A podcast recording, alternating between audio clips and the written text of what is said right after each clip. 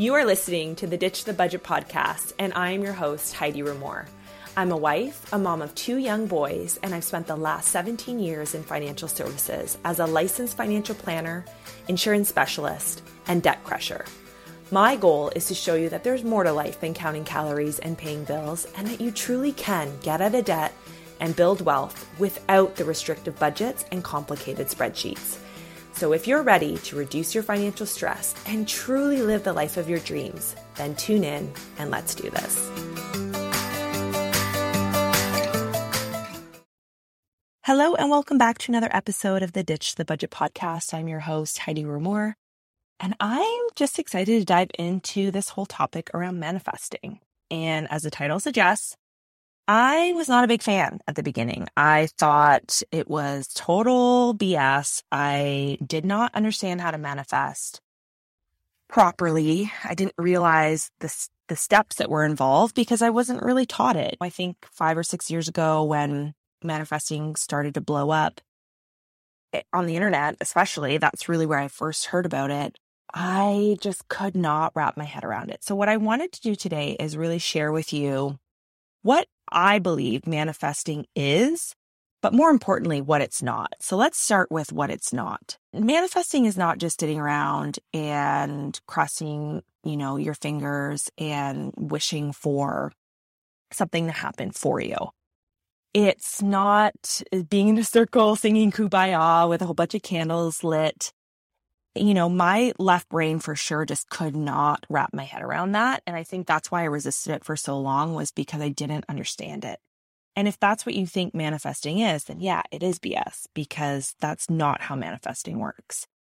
And I think when you aren't really taught how to manifest properly, that's how, especially if you're a left brain logical thinker, that's that's how it can really look for you is this is this is total BS. And I think a big part of that for me, especially at that time, being completely entrenched in hustle culture and, you know, trying to get pregnant, working really hard, working long hours, and really work, right? And for me, money was work. And in order to have money, I had to work really, really hard. And that was a, a big part of what I believed to be true about money was you work hard, you make money.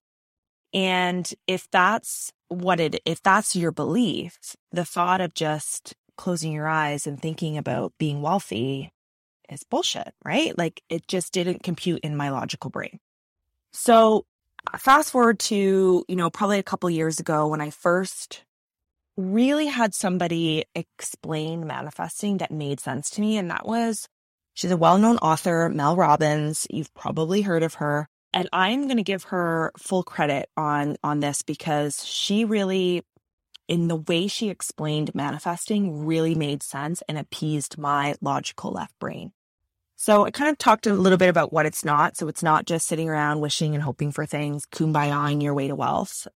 And really what it is, and I'll dive into this in a little, in a few more episodes, but really, what it is, when it comes down to it, if you strip away all of the fluffy terms that manifesting is, it's really an attempt to rewire some really deep held beliefs. So for me, a deep held belief was that in order to have money, you had to work hard, right? That's the only, that was the only path to money was work hard.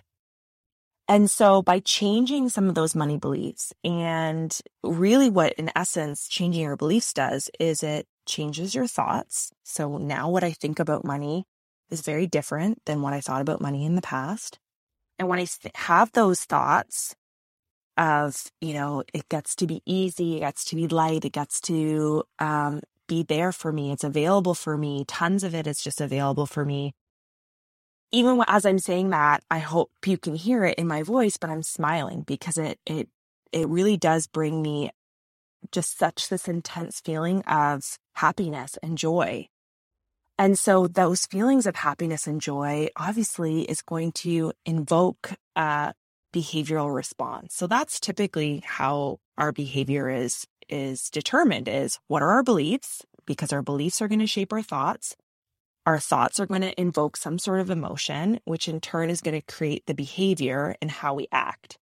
So when it comes down to it, and Mel Robbins is a genius at explaining this. So hopefully I'm going to do it justice over the next uh, few podcasts. But really what I've come to learn over the last few years is manifesting is truly just inspired action.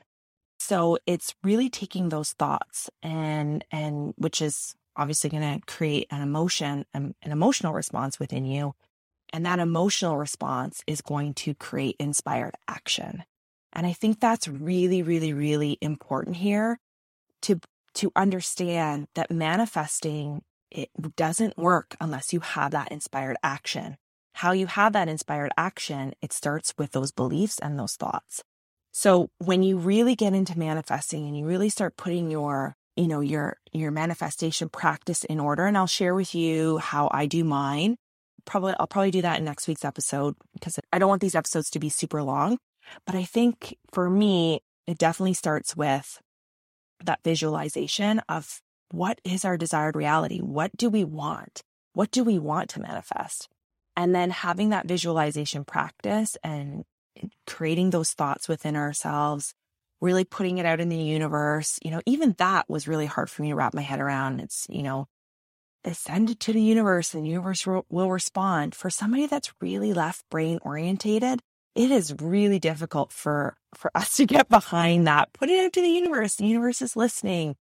You know, you're exactly where you're supposed to be. It, those were all really, really fluffy words for me five or six years ago. And now I'm the one saying it, right? So it's hilarious how far uh, I've come and really tapping into that side of how this whole thing works. And I think what's really, really cool is by doing that visualization, really having those feelings, those thoughts, like really feeling it to your core of what that desired reality is. So for many of you listening, it's going to be building wealth. It's going to be that financial freedom, or else I don't really know why you're listening to me because that's usually what I talk about.